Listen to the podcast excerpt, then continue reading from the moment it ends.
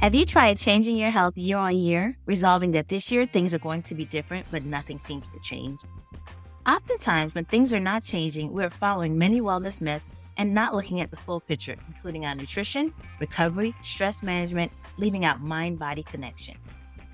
I want to introduce you to Wellness Redefined, a new podcast from Rifelion Media that's here to dispel all your myths about wellness and fitness while sharing stories of how we redefine what it means to be healthy.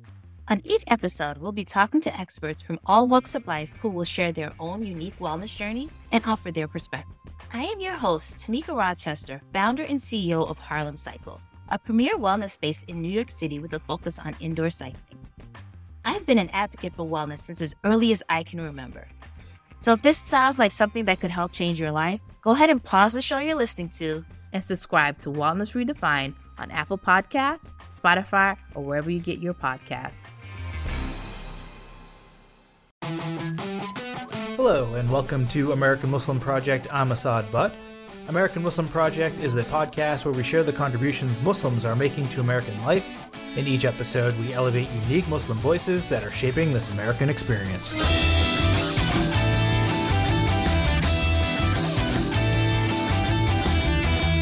My guest today is Uzma Jafri, the co host of the podcast Mommying While Muslim.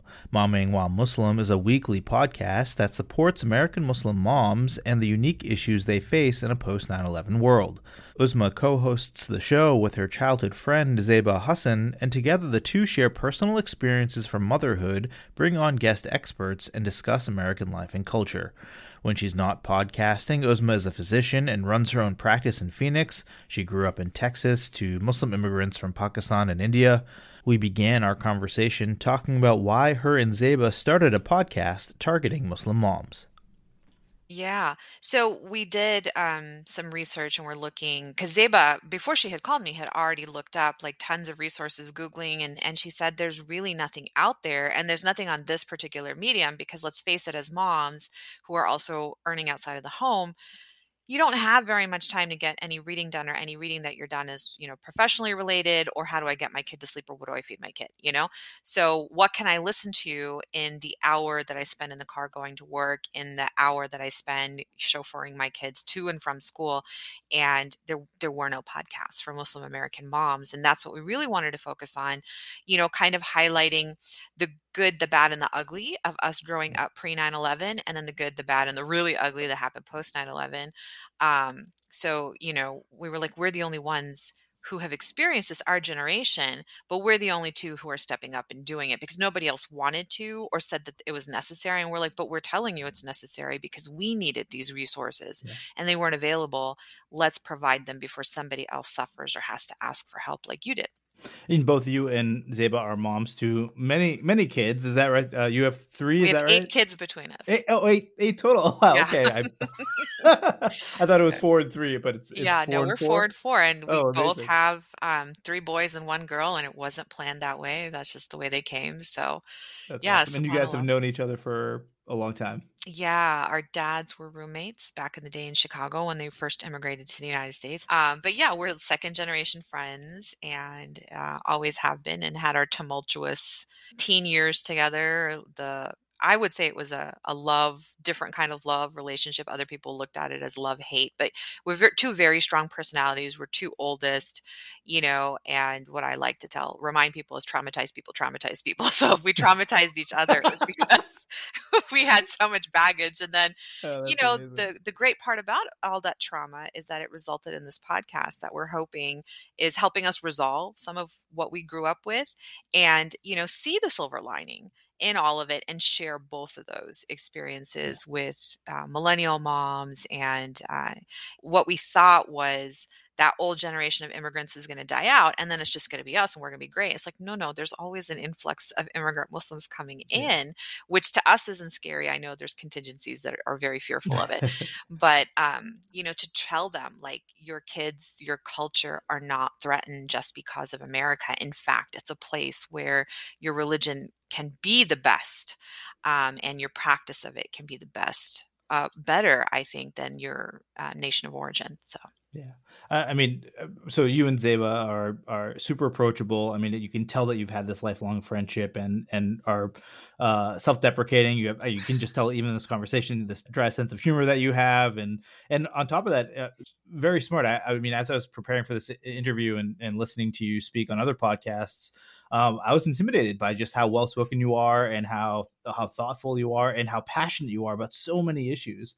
I, I, feel like that comes across in the podcast, and and and and so I know you say that it's for uh, Muslim mothers, but I feel like uh, others will, will, enjoy that too. I mean, I'm I'm enjoying listening to you. I love that. I love hearing that. Thank you so much. It's super super flattering, and you know, I think that's the beauty of motherhood, like many other topics, but particularly motherhood. And it was a surprise to us to find out how universal it was. Like, nobody's going to argue with a mother, regardless of the color of her skin or what she believes or doesn't believe in, when she's fleeing for safety or when she's trying to feed her child or when she's arguing gun control. Like, people will listen to a mom, and it won't just be Muslim moms who care about that. Oh, look, other moms like, it, it resonates with them like the school choices that we have to make or the restrictions that you know our daughters have on the sports field and such and so forth so it does resonate and because both of us um, have a lot to say I think that's a firstborn problem. Uh, you know, the podcasts are a great place to say. We thought we would just be talking into like an empty space, and it turned out like all these non-Muslim women showed up, evangelical men showed up, and we are like, "That's amazing. Oh, that's really weird." But okay, uh, where are the Muslims at? Yeah. yeah, I mean, this is a question that you I, you and I have talked about um, just recently when we connected. Is that where are where is the Muslim community in, in the podcast world? And I just want to hear your thoughts on that it, it kind of stems from all kinds of media. There's so much consumption of that religious information because people are still hungry for it, right?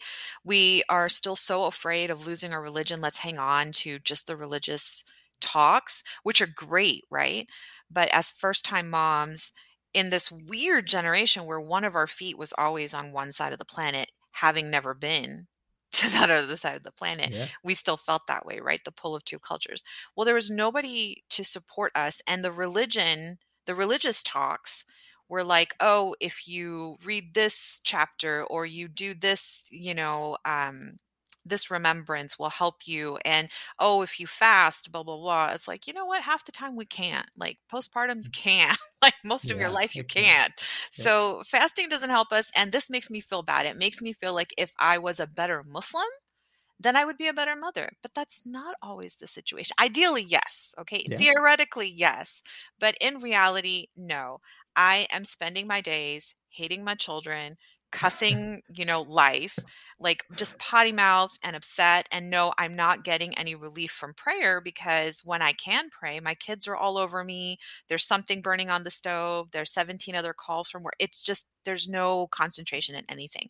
So it made us feel worse. And as observant Muslims, if we're not finding relief in this, what's happening to the majority of people who, you know, are just kind of like, yeah, I'm Muslim, but I'm not like religious. I'm normal, you know? Right. So yeah, how do you, what do you create for the majority normal Muslim who's trying to navigate, you know, again, two feet on two sides of the earth and not religious enough, but not, you know, partying enough. So that's kind of what yeah. I see that people are trying to find those spaces in podcasts. They're still stuck to the religious spaces though.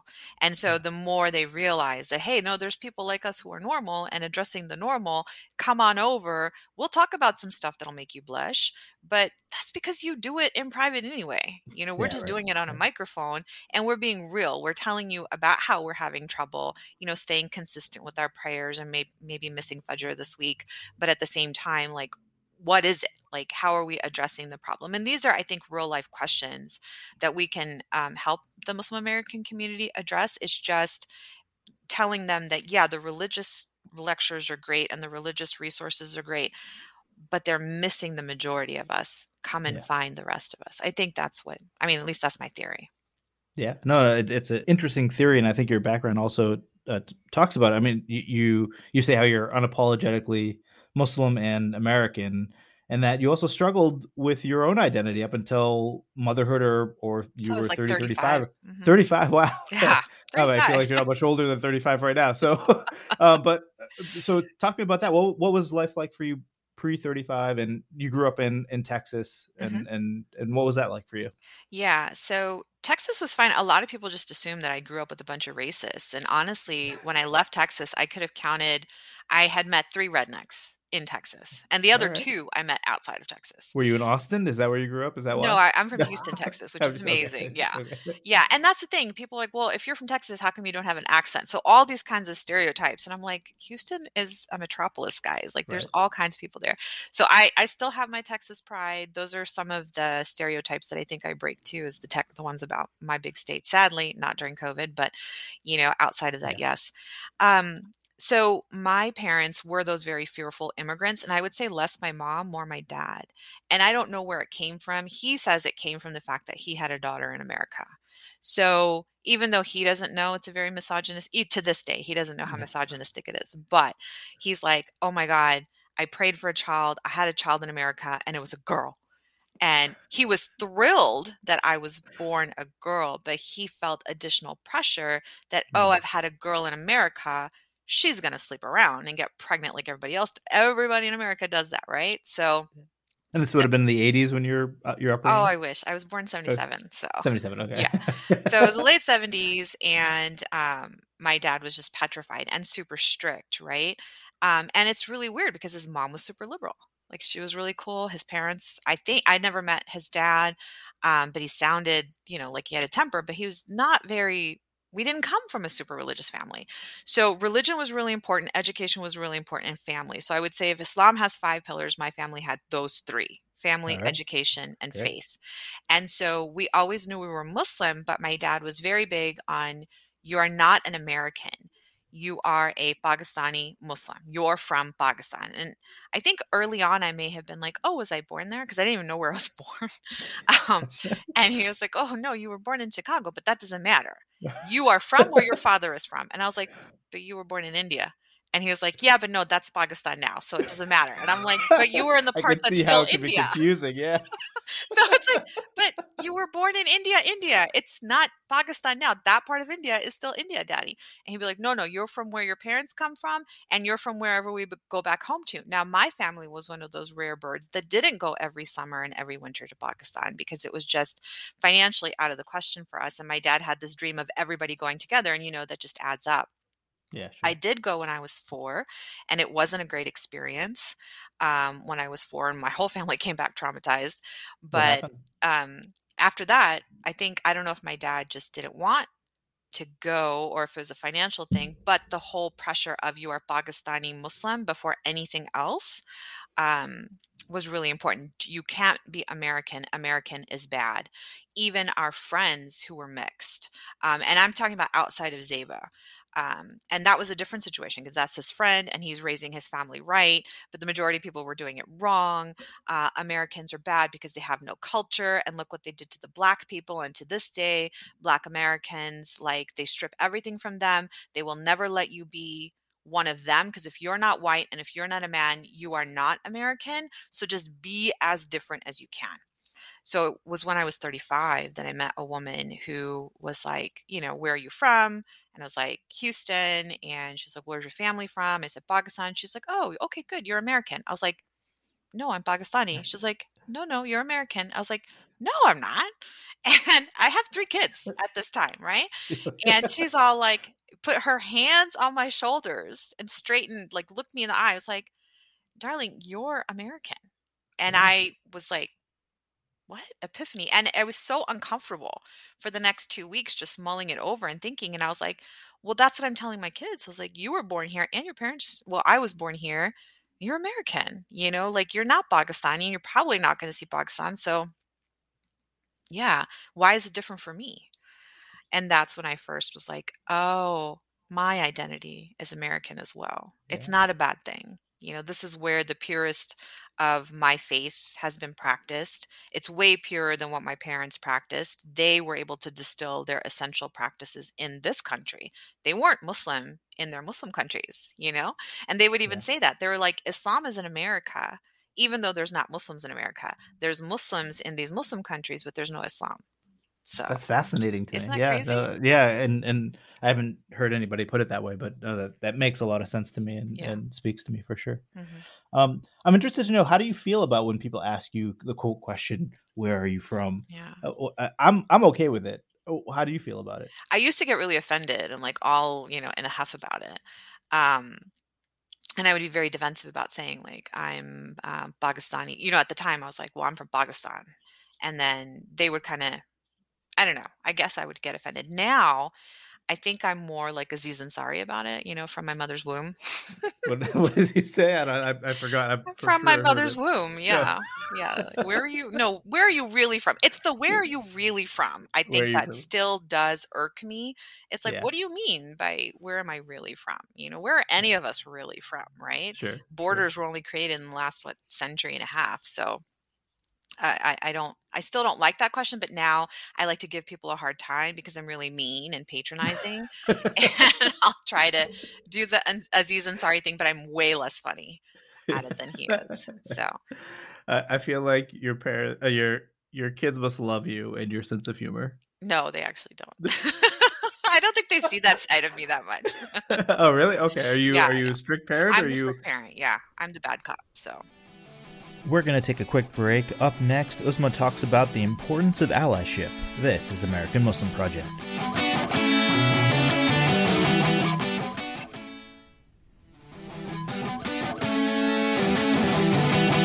Welcome back to American Muslim Project. My guest today is Uzma Jafri, co host of the podcast Mommying While Muslim. In addition to her podcasting duties, Uzma is a doctor and runs a practice in Phoenix. I asked her why she decided to become a doctor.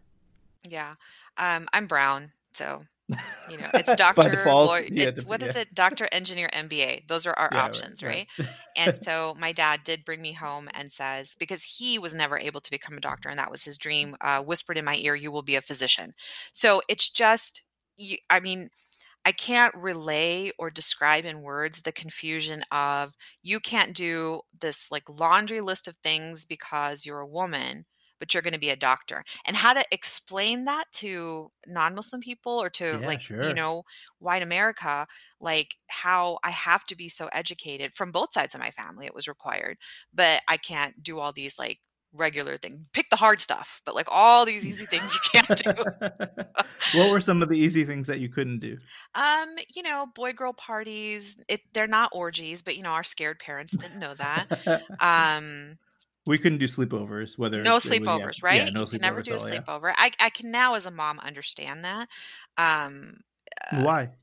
So, uh, when I was four and went to Pakistan, one of the things that we realized uh, as uh, immigrants, is particularly in the subcontinental uh, region, there's a lot of sexual abuse, Mm. and it goes unchecked and actually is enabled, right? Because nobody talks about it, and they use Yeah. this one very, uh, this one tradition of Muhammad to hide the sins of your brother which does not apply in this case because what's happening is a crime and it's oppression and you need to expose this person so they stop damaging generations of children and so having experienced that at four years old my family was very they were traumatized right because it happened to their daughter and so i know that again traumatized people traumatize people so my perpetrator was male but he learned that from somebody it probably wasn't a female right Mm. so boys are targets, and I have three boys. So I'm very careful about it. And it was like, okay, once you come into a larger size, or if it's this one khala, this one friend that I have that I know she she doesn't even trust Chuck E. Cheese, man. She got me scared of Chuck E. Cheese. I'm like, oh, it's Chuck E. Cheese. The kids can run around. Whew, I'm so safe. She's like, no, they can pull them behind a machine. They can take them into the bathroom. You need to be on Oh your guard. And I'm like, oh my god. so I'm like, you can spend the night at her house. wow. Yeah. so yeah we're really careful we you know we teach a lot of body autonomy and stuff like that so Sure. you know that's an unfortunate circumstance i think uh, in a lot of cultures it's not just in ours i mean we see it in america all the time like um child molesters get off like with a slap on the wrist barely if that so i'm sorry i forgot your original question I can't remember it either. I mean, but that was. the no the Um, regular stuff why the Oh, the regular regular stuff. Yeah, yeah. yeah. so you said no sleepovers a lot of times it was birthday parties too definitely pool parties a i couldn't swim in b swimming suits although if i wore a swimming suit to the beach with my family that was okay So around family, I was safe, but around strangers, they just felt like um, they didn't trust anybody else. I think it, a lot of it was the trauma that happened to me, and a lot of it was just their own fear. It was all fear based, right? Did, did did you know that trauma was happening at four, or did you not realize until I didn't realize it was trauma because when um, somebody does that to you, they tell you it's a game. So, Mm, and they tell you not to tell, so you don't say anything. And then my dad wasn't there. He was home. So, like, I was gone with my mom, and somebody took advantage of the fact that harried mother with two tiny kids, and she's got like wedding stuff to do. You know, it's very easy. Our, our families are huge. We breed like ants, right? So it's really easy to take one of them aside. And so when I came back, I did tell my dad because, you know, I, I considered him my best friend. And, you know, I told him, you know, hey, there was this game. What do you call it? And it's like, the only way to describe my dad's I didn't know how to describe my dad's face until the towers fell on 9/11. That's what my dad's face looked Wow. like when the tower fell. And I was like, "Oh, how devastating for a parent, right?" And you don't realize it until it's your own kid. And you have kids and you're like, I never ever want my child to go through that and I never want them to see that on my face, like poker face Yeah. every single time. Yeah. So, Uh, um, you mentioned that you had some incidents in graduate school as well of being se- sexually harassed. Um, can you talk about that and what, what that's like for a, a, a Muslim women in, in medical school? Yeah. So, um, medical school, I guess depending on where you go, I hear it's better now. But um, when I was there in the early 2000s, you are generally okay in your basic sciences. You're protected because you're just studying. You know, you're just you're um, got your nose in the books. But when you go out into the clinical world, it's still while we have balanced in America the gender gap in medicine. Um, men still wear the literal pants and they are still in um, powers uh, positions of power and they will still take advantage of it. If they don't do it professionally, they will certainly do it um, physically, sexually. And uh, the hijab is not a deterrent. That's actually more of a Mm. challenge. Um, and they will come after you and they will seek opportunities to take advantage of you and your position. Like you are, you know, way below the scum that grows in the corner of the hospital basement. Like you're nothing as a medical student.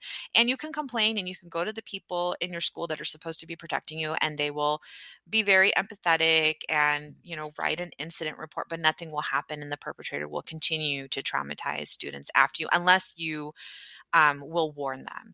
And um, some of us were not warned.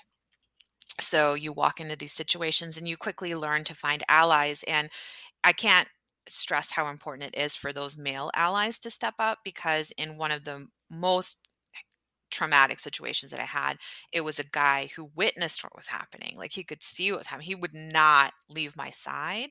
And it was amazing. Like there was mm. no agenda for him except to make sure that I was safe. Because he even went as testimony to our school with me to say, I saw this happen twice.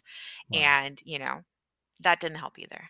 But him physically being there was, you know, it was a, a really emotional, a, a big emotional support for me women won't be believed you know and that i don't know when that's going to change but i do um, say that if men step up as allies in that moment if we have men that we can trust with that horrible burden it, it really really alleviates it and i would say that anybody who thinks that your daughters are going to be protected in medicine or there's any field that's safe from that you're wrong. If you think that anything your daughter wears matters or doesn't matter the length of her hem doesn't matter because if every inch of her body is covered it doesn't matter Very interesting, and uh, thank thank you for sharing again. Uh, you mentioned that it is getting better, and and I wonder is part of the reason that it is, uh, you know, whatever. I don't know how much it's getting better, but is part of that because voices like yours are more out there, and there are places like podcasts. Is this all interconnected? I think it is social media. I think it is different um, types of media, like you said, podcasts, um, blogs, the democratization of information, which has its pluses and minuses, right? Because you can also spread disinformation, as we've seen. Course, Um, yeah. but the fact that voices like mine can get out there, you know, if it had happened earlier, would we have had situations like we did with Brett Kavanaugh? Would we have had to, you know, have situations like Bill Cosby if these voices had existed before? Because, you know, even the media is controlled by the same people. You know, it's like men. Um, so whoever owns the news owns the story, owns the truth. So I think the more democratic ways we have to disseminate that, the better it is. And you know, certainly, certainly, having just talked about how podcasts are a way to um, generate uh, social change and social justice, uh, to promote social justice, I think, you know, spot on. I think that's one way that we can do it you in one of your more recent podcasts you mentioned how you uh, when you watch the news documentaries you look at it through a conspiratorial lens. Can you talk about that? Well you know when you're muslim i mean okay i'm not one of those crazy conspiracists who's like oh 9-11 yeah, didn't really happen. yeah, yeah i'm not yeah, one of those people. It's like no dude it, i watched it but um you know it's just you you grow up knowing about fake news in america because we knew what was happening on the ground in palestine. We knew what was really happening in india and pakistan but that's not what was being shown on the news you know because we had boots on the ground that could tell us exactly what was happening. Um, and then uh, in the 90s you could start seeing how you know with the growth of news channels and cable news and stuff we were able to get even more information it's like oh everything i learned back in the 80s was probably wrong, you know, and then yeah. all of these like, you know, it was like uh, Russia was so bad in the 80s and Rambo was killing them. And then in the 90s, we realized mm, we had a hand in that too. Yeah. so, you know, and then social media pops up and it's just like, wow, a lot a lot that we learned was a lie and a lot that we needed to learn was never taught you know i think it's less uh, a cons- being a conspiracy theorist and being a consumer of of better news and demanding more of my news. So like we knew there was fake news before, but that term got stolen from us and taken by somebody else to say even the legitimate news is wrong now. No, that's not the case. There's just more information out there that really deserves to be disseminated, but who's going to do it? You know, because it yeah. costs money to do that. So we need more avenues and more types of media and people willing to pick up the mic or the pen in order to do it. Yeah, I mean, I mean, for me, it's just it. It can be so frustrating at times where mm-hmm. you know I'll read an article about a certain issue and then uh, you know somewhere in my head I'll be like that doesn't make sense, mm-hmm. and then mm-hmm. I'll go down the rabbit hole for like three hours. Exactly. you know, and and I just wish that I had that one source of truth that yeah. like I could trust and believe. But yeah. I totally get it. Once I, totally hit Southern it. Poverty Law Center calls this person like illegitimate, I'm like, okay, we're done. We're, yeah, we're done with that one. amazing, amazing. Um, one question that I like to ask people is do you have a uniquely American Muslim experience that you want to share? Um, yeah, I think that's what a lot of our podcast is about. But um, so uh, Zeba would always call me out on the whole, oh, you just think everybody's out to get you. You think everybody's out to get you. And I'm like, okay. You know, so in the past few years, we've gotten together twice. And even last week, we spent the week together and uh, she noticed, you know, we're in the South. Um, and she's like, everywhere we go, people turn around and they look at you. And wow. I'm like, yeah, you know, they're they're looking and that's why for me the uniquely American experience is I'm loud. And my husband thinks I do it because I'm just generally a loud annoying person but um, or that i like attention and i'm there he's not wrong there i do I don't mind attention, but I also like to draw it because despite how I look, I also want you to hear my perfect English because I'm not going to take you raising your voice to me to get me to understand. And I'm not going to take bull. So, um, when I'm out with my children, I do that a lot because that's, you know, they're additional targets because I'm with them and so I remember we had the whole fight about what we're going to name our kids, and we didn't want to name my husband's family didn't want a name that was too Muslim. And I was like, they are going to be hanging out with me. like, what do you think is going to happen? like, I'm the target on their front and their back. So yeah. I am in public, vote very vocal. I'm loud and I'm firm with my children because I want people to see that I'm firm with them but I'm really going to take you down if you try to come at me, you know? And so I, Zeba noticed. I would not that. recommend it. Yeah, don't. don't. But like, it's not something that I notice anymore, the once over, but because I already anticipate that it's going to happen, I walk out with my shoulders squared. And whether that's a defensive posture or not, I feel like I'm still welcoming. Like I still want conversation. Yeah. I will still walk up to strangers and strangers still walk up to me because I don't think it's threatening in any way when I square up. I just do it because I know the once overs are coming and I know that they're listening for difference. And it always shocks people, especially in the South, uh, when it's like, wait, like all the things that I break as a result of just my lack of accent and my presence and the way I dress, you know, like this doesn't have to be political. It just happens to be the way I prefer Yeah. to dress in the country of my birth. So yeah, Amazing. Uzma, thank you so much for joining American Muslim Project. The podcast is Mommying While Muslim, um, and you can find it wherever you get your podcasts. Uh, thanks so much, Uzma. thank you. This is fun. My conversation with Uzma was recorded in August of 2021. You can find out more information about their podcast on their website, mommyingwhilemuslim.com, or you can follow them on social media. Thanks for listening to the show. American Muslim Project is a production of Rafaelion Media. Today's show was produced and edited by Mark Anato, Lindsay Gamble, Isabel Havens, and me, Assad Butt. Simon Hutchinson did our theme. Find out more on our website, AmericanMuslimProject.com.